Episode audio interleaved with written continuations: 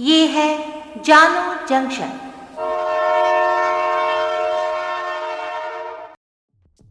नमस्कार, आज है 15 जुलाई 2022 में हूँ पूजा वर्मा और आप सुन रहे हैं जानो जंक्शन पे Hindi news podcast, news rail. पहले मुख्य समाचार। पटना में एसडीपीआई के दफ्तर और अन्य परिसरों पर छापेमारी, पुलिस और एटीएस ने की कार्रवाई। दिल्ली में चलती कार में गैंग रेप लड़की को घर से किडनैप किया, गाड़ी में रेप किया और वीडियो भी बनाया। राजस्थान के भरतपुर में हनुमान मंदिर के पुजारी को कन्हैया लाल की तरह गर्दन काटने की धमकी। मंदिर के दीवार पर चिपके लेटर में लिखा, पत्नी पिता धड़ के पास बैठकर रोएँगे। ऑल्ट न्यूज़ के को फाउंडर जुबैर को जमानत। हिंदू देवता पर ट्वीट के केस में मिली राहत, पर दूसरे मामलों के चलते जेल में रहना होगा। दिल्ली में गोदाम की दीवार गिरने से पाँच की मौत, मलबे में कई मजदूर फंसे होने की आशंका। रेस्क्यू ऑपरेशन जारी। जम्मू कश्मीर के डोडा में शिव मंदिर में तोड़फोड़, भगवान शिव की प्रतिमा को भी नुकसान पहुँचाया। तीन महीने में ऐसी चौथी घटना। अब समाचार विस्तार से। बिहार पुलिस ने पटना में एसडीपीआई के दफ्तर और इनसे जुड़े अन्य संगठनों पर छापेमारी की है।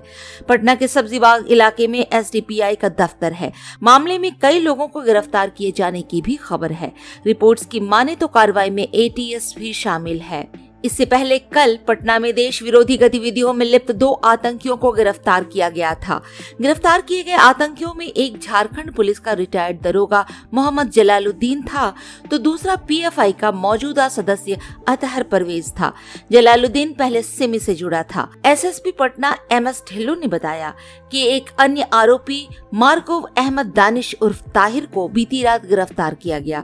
वो फुलवारी शरीफ का रहने वाला है।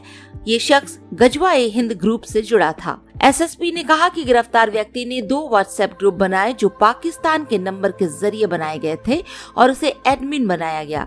इसमें खाड़ी देश के लोग भी शामिल थे। एक और समूह जनवरी में बनाया गया था और इसमें बांग्लादेशी लोग थे। ये समूह कश्मीर से संबंधित आतंकवाद समर्थक पोस्ट के साथ साथ लोगों को भड़काने वाली राष्ट्र विरोधी सामग्री बांट रहे थे। इनकी 2023 में जिहाद में शामिल होने की योजना थी। पटना पुलिस के मुताबिक आतंकियों ने पटना के फुलवारी शरीफ के अहमद पैलेस की दूसरी मंजिल को ट्रेनिंग सेंटर बनाया था। ये पॉपुलर फ्रंट ऑफ़ इंडिया और social democratic party of India से भी जुड़े थे। पकड़े गए दोनों आतंकी मार्शल आर्ट की आड़ में आतंक की ट्रेनिंग दे रहे थे।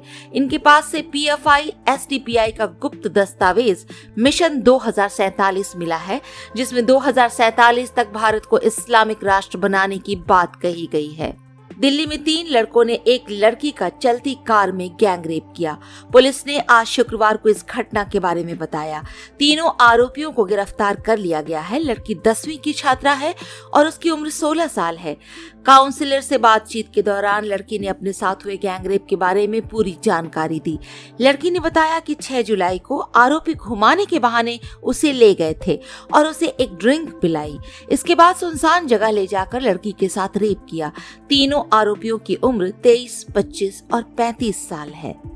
राजस्थान में भरतपुर के हनुमान मंदिर के पुजारी को उदयपुर के कन्हैया लाल की तरह गर्दन सिर से अलग करने की धमकी मिली है। पुजारी को धमकी भरा लेटर मिला है। लिखा है पंडित या तो तू मंदिर छोड़ दे नहीं तो तेरा सिर काट देंगे। घर वालों का तेरा सिर नहीं मिलेगा। तू समझता है कि तेरे हिमायती हैं वे कुछ नहीं कर पाएँगे। तेरा मरना निश्चित है। मामला मथुरा गेट थाना शहर के एमएसजे कॉलेज परिसर में स्थित हनुमान मंदिर का है। नमक कटरा इलाके के निवासी पुजारी ताराचंद शर्मा ने बताया कि वो आज शुक्रवार सुबह सवा चार बजे मंदिर आए थे। मंदिर की साफ़ सफ़ाई के बाद वो गद्दी पर आकर बैठे। दीवार पर पर्चा चिपका हुआ था। इसमें लिखा था कि पंडित तू मंदिर छोड़कर चला जा, तेरा चेहरा हमने देख लिया है। सूचना पर पुलिस मौके पर पहुँची। पुजारी ने बताया कि सोशल मीडिया पर भी मैं एक्टिव नहीं हूँ और न ही किसी पोस्ट पर कमेंट किया था। कोर्ट ने शुक्रवार को ऑल्ट न्यूज़ के को फाउंडर मोहम्मद जुबैर को जमानत दे दी।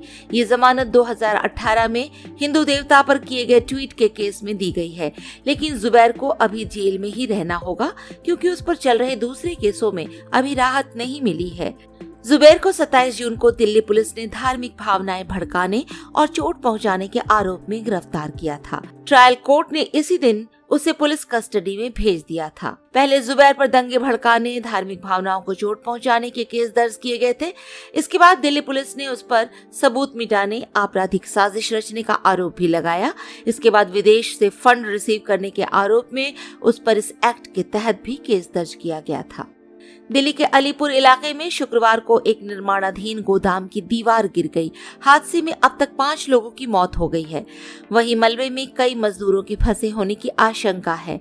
मौके पर पुलिस और फायर ब्रिगेड की टीम पहुँच गई है और रेस्क्यू ऑपरेशन जारी है। दिल्ली पुलिस ने बताया कि अब तक नौ लोगों को मलबे से निकाला गया है। घायलों को अस्पताल में भर्ती कराया गया है। इनमें से दो की हालत गंभीर बताई जा रही है। मलबे में करीब पच्चीस लोगों के फंसे होने की आशंका है। आज के लिए इतना ही सुनते रहिए जानू जंक्शन पे न्यूज़ रेल।